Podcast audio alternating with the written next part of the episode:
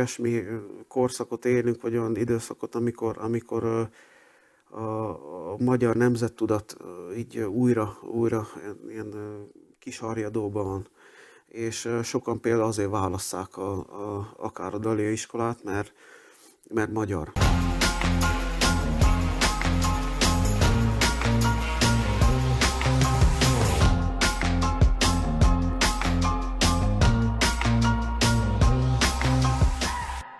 Sok szeretettel köszöntöm a kávézó kedves nézőit. Mai vendégünk Kopecsni Gábor, a Felföldi Dalia iskola vezetője, aki egy évtizede kutatja néprajzi módszerekkel a népi harcművészetet. Az iskola jelenlegi központja Gömör Péter falában van, és nemrég újították fel. Nagyon sok szeretettel köszöntöm a stúdióban. Köszöntöm én is. Kedves Gábor, hagyd kezdjem ezzel, hogy megkérdezem öntől, hogy önnek mikor lett az élete része a harcművészet? Mielőtt még vele bonyolódunk az iskola dolgaiba, nagyon kíváncsi vagyok erre, hogy mióta foglalkozik ezzel. Hát engem mindig is érdekeltek a harcművészetek, és azt miért elkezdenénk beszélni, leszögezni, hogy Dunaszerdehelyen születtem, ott is nőttem föl, és bár, bár így visszagondolok, akkor bizonyos mértékben voltak lehetőségek, csak valahogy nem használtam ki és aztán középiskolás koromban vettem rá magam, hogy, hogy elkezdjem a karatét, úgyhogy karatéval kezdtem gyakorlatilag. Ezt négy évig gyakoroltam, és aztán, tehát ezt mint, úgy, mint ilyen hobbi. És azután megismerkedtem a, még Dunaszerdehen az Aikidóval, és, és felkerültem Budapestre, a tankapuja buddhista főiskolára, és ott Budo Aikido, tehát japán harcművészeti szakirányon voltam.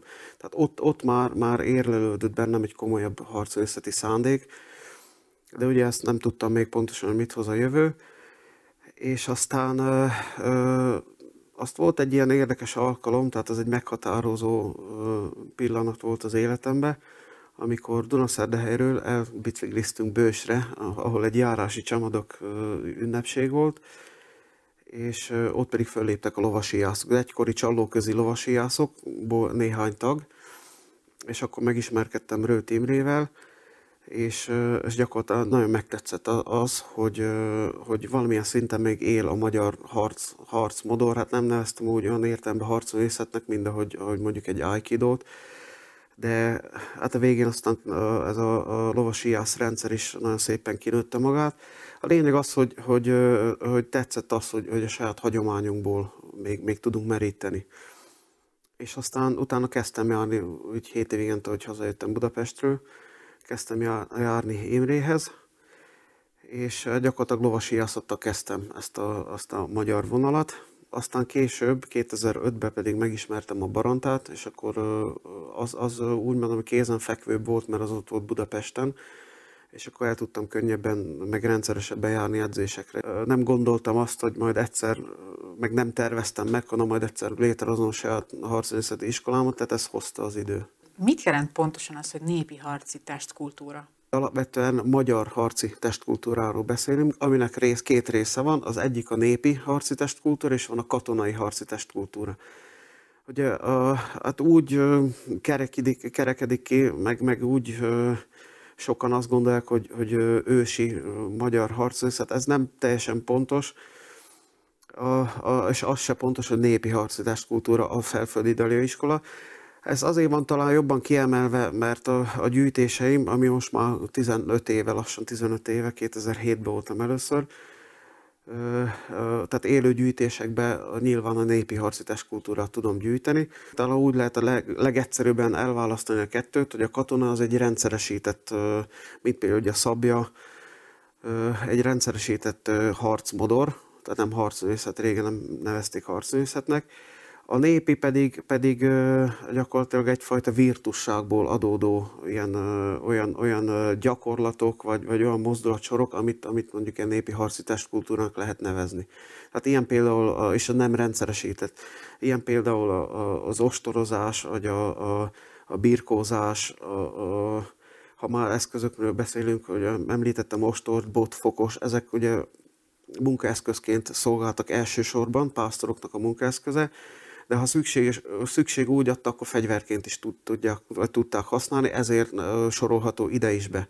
Tehát egyszerű, ugye itt látod egy juhászkampó, ami, ami ugye a juhásznak egy, egy fontos munkaeszköze, de sok juhász megkérdeztem, tudtak vele rendesen. Sőt, még egyik el is mondta, hogy hogy kellett a kampóval ütni, nem volt az sem mindegy, hogy hogy tartsa az ember a kampót.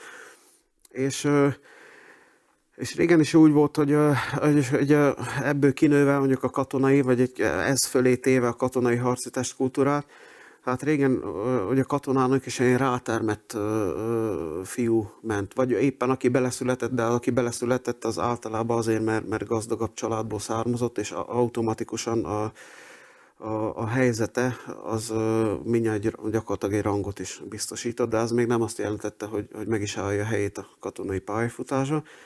De nagyon sok eset van arra, hogy, hogy, hogy egyszerű a nép köréből, egy egyszerű, akár nevezzük így, leegyszerűsítve egy paraszt gyerek sokkal rátermettebb volt a harcra. És, és hogy miért is, hát ha csak veszük a népi birkózást például, hogy gyakorlatilag játszva tanulták, tehát nem, ne, ott se volt rendszer, nem voltak szabályok, vagy hát valamilyen szabályok voltak, ami, ami mondjuk eldöntötte egy küzdelemnek a végét, de, de olyan értemben, hogy nem tanultak külön fogásokat, nem tanultak tehát nem volt felépített rendszerük, hogy most a, meg nem edzettek, tehát nem volt úgy, hogy, hogy megbeszélték, hogy keddenként négytől hatig birkózunk, hanem ahogy, ahogy éppen elkapta őket a hév, vagy gyerekként nagyon sok adatközlés úgy van, hogy, hogy kiment a banda, már bandába jártak, és akkor volt, hogy hogy rájuk jött, hogy, hogy birkózzanak, és akkor végig birkózták egymást. Itt voltak tízen, megközött mindenki mindenkivel, akkor, akkor idézőjelben ünnepelték a győztest, de az nem azt jelentette, hogy most ő a legjobb, mert lehet, hogyha másnap vagy harmadnap újra megmérkőztek, lehet, hogy éppen ő alul maradt.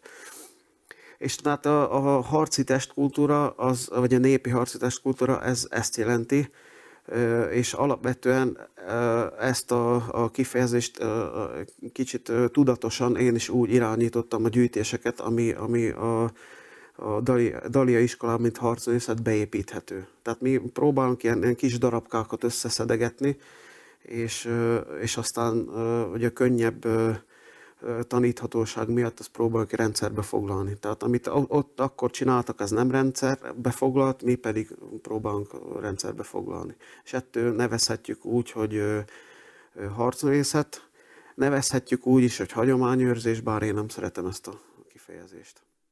Kutatásai során volt esetleg ö, olyan dolog, ami igazán meglepte önt? Valamilyen szerszámnak a használata, vagy, vagy bármilyen érdekesség? Hát volt bizony, volt nagyon sok ezt a, a témát nem tanít, ugye nem gyűjtötte senki, nem foglalkozott senki ilyen értelemben. Tehát még a néptáncban is vannak olyan elemek, amik, amik köthetők a harchoz, vagy van ilyen harci jellegű táncok is, de de nagyon sokat, mert nem csak a élő gyűjtéseket, hanem a írásos forrásokat is forgatom, kutatom de a legrégebbi néptáncos gyűjtések is inkább néptánc szem, szemmel voltak, tehát a, ami olyan harci jellegű. Tehát ilyen volt például a felső Tiszavidéki botoló, amit cigánybotolónak nevezik, ha bár voltam én is a cigányoknál, és ők, ők, ők azt mondták, hogy ez magyar pásztor botoló, csak ők átvették. Na, a lényeg az egészben az, hogy, hogy vannak olyan küzdelmi típusú jelenetek, amit, amit lehet, hogy egy néptáncos maga az ütések, védések részét nem annyira értik, mert, mert és valahogy ez érthető, hát nem, nem várjuk el, nem várható el senkitől, hogy, mert nem ezt gyakorolja nyilván. Tehát ők a, a zenét, vagy ütemet, a ritmus, tehát azt, azt nézik, de, de mondjuk egy-egy ütést, amiben föllelhető mondjuk a 23 vágásnak egy-egy iránya, azokat ugye, aki nem foglalkozott ezzel, nem, nem látja. A lényeg az egészben az, hogy, hogy igen, voltak, és úgy, sokszor úgy akadtam rá, hogy, hogy, hogy nem is gondoltam volna. Az egyik ilyen, ilyen legértékesebb gyűjtésnek mondható a, a fokos vívás. Ott úgy mentem el a bácsihoz, hogy, hogy tudtam azt, hogy van botbirkózás, mert azt, azt gyűjtöttem legelőször Ajnácskön 2007-ben. Illetve Dunaszerdehelyen de a, a bácsi, akinek a sógora egy több generációs valódi pásztor, hát ő tőle, tőle tanult ő is, és akkor mondta, hogy menjek el, mert, mert hát gyakorlatilag az a tiszta forrás, mert ő is csak ő tőle tanulta. A lényeg az az, hogy, hogy, hogy tudtam, hogy van botbírkozás, és akkor úgy kérdeztem meg a, a, ezt a, a Pista bácsit, Tumnyék Pista bácsit, Óbásról, hogy, hogy bottal birkóztak-e. És akkor mondja, hogy hát bottal nem, de, de egy fokossal. Azt, azt még akkor, tehát még, még számon is érte, vagy nem tudom miért, nem, nem is tulajdonítottam neki olyan fontosabb jelentést, és akkor tudatosult, amikor dolgoztam fel a gyűjtést. Mert általában úgy szoktam, hogy leteszem a diktafont, és beszélgetek, hogy, hogy ne legyen ilyen feszült hangulat, és azt visszahallgatom, és a lényeget, sokszor mindenféléről beszélünk, a lényeget ki másom, hogy kiírom. És akkor azt, ugye azért lehet azt is látni egy idő után, hogy ilyen gyűjtő le tudja szűrni, hogy mennyire világol valaki, mennyire mondja csak úgy, persze, persze csináltok így, és mennyire az, hogy, hogy valóban csinálták is. Tehát amikor egy-egy részletet ö, ö, meg tud nevezni, meg tud, le tud írni, akkor azt jelenti, hogy van tapasztalata benne. Mert volt így is ostornál is, hogy, hogy fú, persze, így, így ostoroztunk úgy is, akkor meg tudja, mert az egy, egy másik fontos gyűjtési tényező, hogy amit, amit lehet, levideózunk mindent. Tehát nem elég csak, hogy elmondják, amennyire lehet az a legmagasabb szintű. És amikor oda került a sor, na, meg tudnám mutatni, jó, hát én nem tudom, tehát volt ilyen, ilyen tapasztalat is. De és aztán utána úgy volt, hogy amikor visszaolvastam a franzon, ezt, ezt mindenképp meg kell még egyszer. És ugye azt akkor szereztem két fokost, felhívtam Pista bácsit, már aztán utána nagyon jó kapcsolatunk lett, és, és aztán mondtam, hogy érdekelne jobban, hogy tudna kicsit mesélni többet erről, meg vinnék fokost is. Aztán persze, hogy, hogy szívesen látott, és akkor uh, mutatott fogásokat is. Tehát nem csak elmondta, hogy hát igen, valamikor virtuskodtunk, így összeakasztottuk, és akkor így úgy, hanem meg is mutatta azokat a fogásokat, amiket éppen akkor eszébe jutott. És abban is látszik, hogy, hogy nem rendszerbe, tehát nem volt ilyen, hogy na most egyszerű fogások, aztán jönnek a bonyolultabb fogások, stb., hanem éppen akkor, akkor ami eszébe jutott, és volt egy, egy másik alkalom, amikor csináltunk egy ilyen riportot ezekkel pásztorokkal, és és akkor ketten mondtam Pista bácsinak, hogy rajtam mutassa meg, és akkor megint olyan, olyan fogásokat mutatott, amik azelőtt nem. Úgyhogy akkor az, az jutott eszébe. Úgyhogy ez egy nagyon érdekes, meg nagyon értékes gyűjtés volt, illetve volt egy-két olyan is, olyan eset, amikor, amikor például most legutóbb, két éve ezelőtt, mert most ezben az egy évben nem tudtam gyűjteni menni, mert ugye volt ez a, hogy van ez a vírushelyzet, Erdélybe voltunk gyűjteni, és, és teljesen véletlenül szerintem a környékbe se tudták, hogy egy, egy első, illetve második világháborús huszár bácsival hozott össze a sors. 92 éves volt akkor. És akkor ő például szabjavágásokat mutatott. Akkor ugyanúgy volt egy, egy szintén Erdélyben egy olyan birkozási forma, amit, amit, amit sehol más eddig nem, nem is gyűjtöttem, de sokszor az van, hogy nem azért nem gyűjtök, mert, mert nem találok, hanem egyáltalán nem, nem is tudom, hogy lehet-e kérdezni. Fokossal ugyanígy volt, hogy addig még, még nem találkoztam vele, de eszembe nem jutott, hogy én fokost kérdezek, mert úgy gondoltam, hogy az már régen letűnt. És azután, főleg a gömeri pásztorok körébe, több, több helyen is gyűjtöttem fokost, mert rákérdeztem azt. Hogyha nem kérdeztem volna rá, akkor, akkor lehet, hogy, hogy elsiklott volna. És sajnos ö, ö, ezek a pásztoroknak a legtöbbje, ezeknek ö, most már, már nincs is közöttünk, úgyhogy, úgyhogy hálát adok az égnek, hogy, hogy még utolsó pillanatban sikerült kikérdezni őket. És aztán azt akartam mondani még a, a birkózás, hogy van egy ilyen birkózási forma, egy ilyen öves birkózás, hogy a övet fogja, úgy indul, hogy övet fog, fogják meg, és gyakorlatilag onnan indul a, a dobás. Tehát nem nyak, nyakokat cser, ö, csavarják, vagy éppen lábra támadnak, csak öve, övet fogják. És ott ez Barcaság, Brassó környékén gyűjtöttem, és több helyen. Tehát azt jelenti, hogy nem csak egy ember, tehát a, esetleg látta valahol, hanem tőlük egymástól függetlenül ezt mondták, ezt, ezt a birkózási formát. Úgyhogy gyakorlatilag megint gyűjtöttem közel 15 év után, megint rákodtam egy új dologra. Kanyarodjunk most egy kicsit vissza az iskolához. Mit akar a Dalia iskola, felföldi Dalia iskola pontosan, és hogyan alkotta meg? Hát én mondtam, hogy ez egy hosszú, nem, nem volt szándékomban, hogy meg, megalkossam, hogy a, a helyzet hozta azt, hogy, hogy így alakuljon. Egy kicsit visszakanyarodok a kiinduló pontba, tehát barantás, barantás, barantásként folytattam úgy mondom intenzíven a, a, a harcészeti tevékenységet, aztán ugye a Aikido-val is felhagytam, meg ö, ö, valamilyen szinten, még a lovasiászatot valamilyen szinten még csináltam, de inkább ez volt az a gyalogos, ami, ami, ami jobban ment. Ugye 2008-ban megalkottuk, a, hogy bejegyeztettük pontosabban a, a Felföldi Baranta Szövetséget, mint civil szervezetet, és, és onnan indult, és aztán gyakorlatilag ott megromlott a kapcsolat a Magyarországi a Baranta Szövetséggel, és, és gyakorlatilag hát meg a, ami, ami egy nagyon, nagyon fontos tényező volt, az maga a kutatás. És tehát voltak szakmai viták is, tehát így is mondom, ami, ami nem teljesen fette a valóságot, tehát amit mutattak, és ami a, ami a valóság, és ez pont a gyűjtésekből derült fény ilyen dolgokra. És lassan-lassan az egész úgy mondom rendszer, ha nevezzük úgy rendszernek, mert, mert akkor még volt bizonyos rendszer, de aztán folyamatosan csiszolódott, tehát nem az volt, ami ma. Meg az egész szempont az távolodott, távolodott el egymástól, és, és aztán ugye Barantában nagyon sok fegyver van, tehát itt tehát olyanok is vannak, amik, amiket ahhoz képest, hogy magyar harcműszetnek nevezünk, mondjuk egy másfélkezes kard, az nem, éppen, nem egy tipikus magyar fegyver, holott átvette te, ténylegesen a, a magyar katona annak idején, de az egy nyugati típusú fegyver, és én próbáltam úgy leszűkíteni a kört, hogy azokat a fegyvereket és eszközöket ö, ö, fogjuk gyakorolni, és akkor tehát, azokat fogjuk gyakorolni, amik, ö, amik a lehet, lehető legjobban hasonlítanak, vagy kötődnek a magyarsághoz. Ilyen például az I, mondjuk a, hát a, a, úgy mondom is is, mert I ugye mondjuk az, hogy tipikusan magyar fegyver, de hogyha ha nagyon a szőrszálat akarunk hasonlgatni, akkor, akkor egy nomád fegyver gyakorlatilag, nem csak magyar, mert, mert ugye Ázsiában szinte az összes ilyen nomád nép használta. Na a lényeg az, hogy, hogy, hogy az se volt egy utolsó szempont, hogy, hogy egész odáig vissza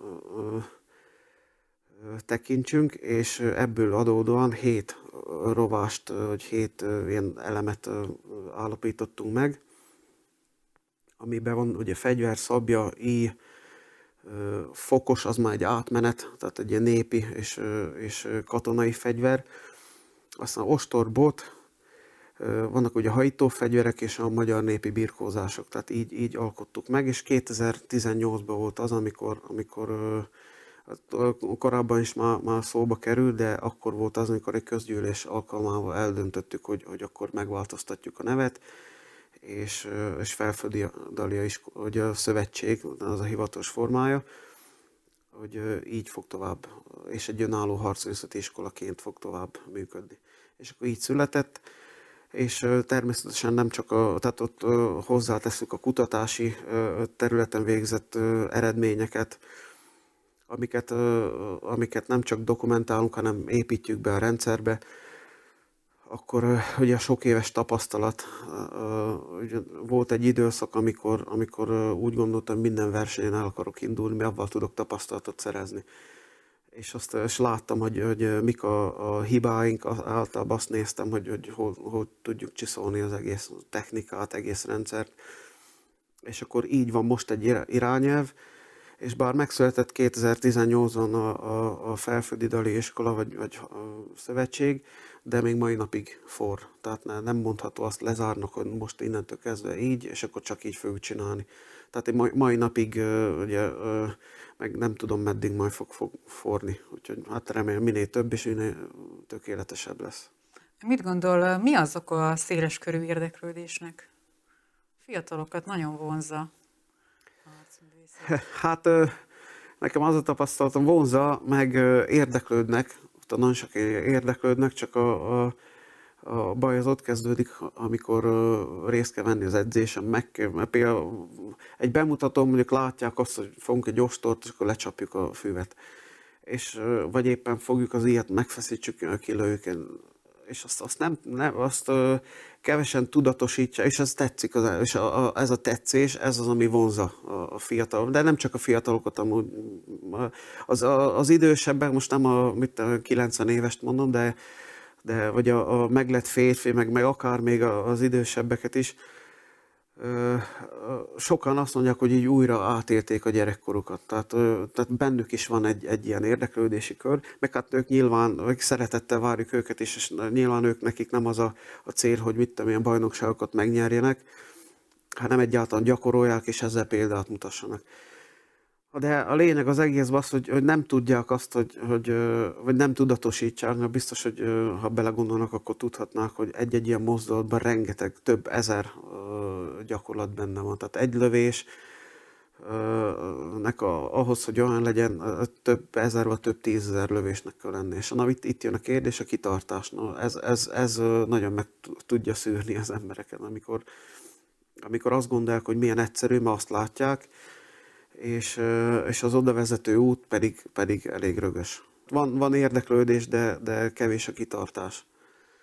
És hát a másik szerintem, másik, ami, ami vonzó lehet, az az, az hogy, hogy hála Istennek most olyan, olyasmi korszakot élünk, vagy olyan időszakot, amikor, amikor a, a magyar nemzettudat így újra, újra ilyen kisarjadóban van és sokan például azért válasszák a, a, akár a Dalia iskolát, mert, mert magyar. Mert mondjuk választhatnák mondjuk a judót, vagy karatét, vagy, vagy a birkozást, ami olyan szinten van, hogy olimpiai, vagy ilyen világszinten van, tehát versenyszám, vagy igen, olimpiai versenyszám.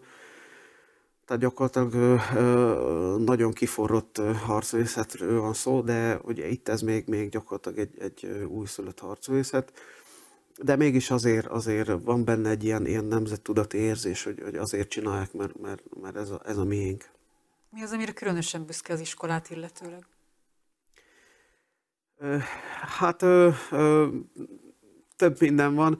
Például most a legutóbb, ami, ami nagy megtiszteltetés számunkra az, hogy a, a Felvidéki Értéktár Bizottság a legmagasabb szintű besorolásba nevezte, vagy sorolta be a Felföldi Dalia iskolát, ami, ami egy számunkra egy nagy elismerés, tehát a 10-15 éves munkának egy, egy ilyen kis gyümölcs, és hát reméljük, hogy és, és tovább is javasolták a Magyar Értéktár, vagy igen, a Magyar Értéktár Bizottságba, ugye a Magyar Nemzeti Értéknek. Hát meg a másik nagyon fontos, ami, ami, ami egy büszkeség az, hogy, és egyfajta elismerés, a szakmai elismerés, hogy a Magyarország Nemzetpolitikai Államtitkárságtól kaptunk támogatást, és sikerült vásárolni egy telket, rajta egy szép ház, meg van egy pajta is, és, és most ott lehetőséget kaptunk, hogy azt átalakítsuk, és ott lesz majd a, a, az iskolának is a központja, illetve, itt, illetve egy ilyen magyarság, magyar népművelésnek egy, egy bázisa. Ez beláthatólag mikor fog megtörténni? Mármint, hogy mikor nyit hivatalosan az iskola? Ebben az épületben, úgy értem. Hát ugye, igen, mert, mert, mert edzések folynak most is, igen. de, de a, hát a, nagyon reméljük, hogy maga az, a, az, a ház, az, az idén, idén, hát nem, hogy reméljük, hanem biztos, hogy idén elkészül, és azt van még rajta a telken egy pajta, amit, amit én kinti közös zárt közösségi térnek szeretnénk meg kialakítani, ahol, ahol a, az iskolának lenne egy edzőterme, de ezen kívül ki tudjuk használni Pajta Színháztól kezdve előadások, kisebb koncertek vagy előadások, vagy mármint zenés előadások, akár kiállítások, tehát nagyon sok mindenre ki tudnánk használni, és hogyha, tehát úgy mondom, hogy maga a, a, a ház épülete, az, az idén biztos, hogy átadásra kerül, de az egész telek, amit, amit, amit kigondoltunk, ahogy, ahogy majd kinézne, az még úgy gondolom, hogy még egy két év, amikor el, elnyeri azt a képet, amit, amit kigondoltunk, és hát természetesen vannak ezek a úgymond középtávú célok, de vannak hosszú távú céljaink, tehát még szeretnék folytatni majd a, a, a fejlesztés ottan, de, de legalább így, így, tehát így ma tökéletesen üzemképes lesz. Kedves nézőink, akkor most nézzünk meg egy bejátszót a Gömmör Péter falaik Magyar Közösségi Házról. Kopecsné Gábor, a Felföldi Dalia iskola vezetője, a Harcművészeti Iskola új otthonát egy Gömör Péter falai telken álmodta meg. Az épület együttest 2020. januárjában kezdték felújítani a magyar kormány nemzetpolitikai államtitkárságának jóvoltából. Azóta épül és szépül az iskola központja, mely magyar közösségi házként is szolgál majd. Szállással, közösségi terekkel, pajtával és hatalmas udvarral várja az érdeklődőket nem csak az iskolának fog szalmos lehetőséget nyújtani, hanem több szalmos közösségi előadás, a programokra fog nyújtani helyet és teret, hiszen ez ha kész lesz, akkor egy gyönyörű ház lesz, nagy udvarral, az épület alsó szintjén egy életfával díszített közösségi tér, ezen kívül irodahelység, vendégszoba, konyha, étkező és zuhanyzó található. A 40 méter hosszú tetőtér pedig leginkább a táborozóknak fog szálláshelyül szolgálni, hiszen 40 férőhelyes helyiség lett kialakítva. Májusban festett ajtókkal, fapadlóval és faragott kapuval gazdagodott a porta. Az épület mögött található pajta a későbbiekben pajta színházként, illetve táncházak otthonaként működik majd. A nagy udvar hátsó része jelenleg a tanítványok edzéshelye. A ház körül sokszor kaláka jellegű munkavégzés folyik. Az iskola tanítványai nem csak a harcművészet elsajátítása érdekében csatlakoztak, hanem a közösséghez való tartozás is fontos szempont volt. Először csak, ahogy hallottam róla azóta, akkor csak úgy egy jó tábornak gondoltam, aztán pedig folyamatosan megtetszett, hogy azokkal a eszközökkel tanulok meg banni, amikkel régen az őseink nem csak hogy harcoltak, de megélhetésük ez volt, hiszen vadasztak is velük. Így meg az, hogy fegyelmet is tanulunk, egy jó közösség vagyunk, úgyhogy számos dolog miatt nagyon fontos, hogy ezt tovább vigyük, és az utódainknak is megmutassuk, hogy mit tudtak régen. Az ifjú csapattagok nem csak az őseik hagyományaival ismerkednek meg, hanem népműveltségi ismereteket is elsajátítanak. Az iskola vezetőinek tervei köztelepel nyári táborok, hétvégi képzések, bútorfestő, szappankészítő, sajtkészítő, fafaragó tanfolyam, táncházak, előadások szervezése, ahová nem csak Szlovákiából, hanem Magyarországról is várják az érdeklődőket. Milyen terveik vannak még a jövőt illetőleg? A tevékenységünket alapvetően két részre bonthatjuk, tehát mint a Felföldi Dalia Szövetség részéről. Az egyik maga az iskola, majd harcészeti iskola, amiről már ugye sokat beszéltünk, a másik pedig, ami a házba való tevékenységet is illeti, az pedig a ilyen népműveltségi foglalkozások, ami, ami, ami úgy mondom, hogy részét képezheti az iskolának is, de nem feltétlenül. Tehát az azt jelenti, hogy olyan, olyan tevékenységi köröket szeretnénk megcélozni, meg is folytatni, gyakorolni ottan, mint például a, a, a népzene, vagy akár néptánc, akár a, a kézművességi ágot, tehát minden, ami a magyar hagyományhoz, kultúrához kötődik. Úgyhogy ez ilyen kettős célú lesz, vagy kihasználtság terén. Tehát maga ugye az iskolának a bázisa, és, és egyfajta népműveltségi bázis. Kedves Gábor, én nagyon szépen köszönöm, hogy elfogadtál meghívásunkat, és nagyon sok sikert kívánok a jövőben. Én is nagyon szépen köszönöm részemről megtiszteltetés. Kedves nézőinknek pedig nagyon szépen köszönjük, hogy velünk tartottak. Nézzenek minket legközelebb is. Viszontlátásra!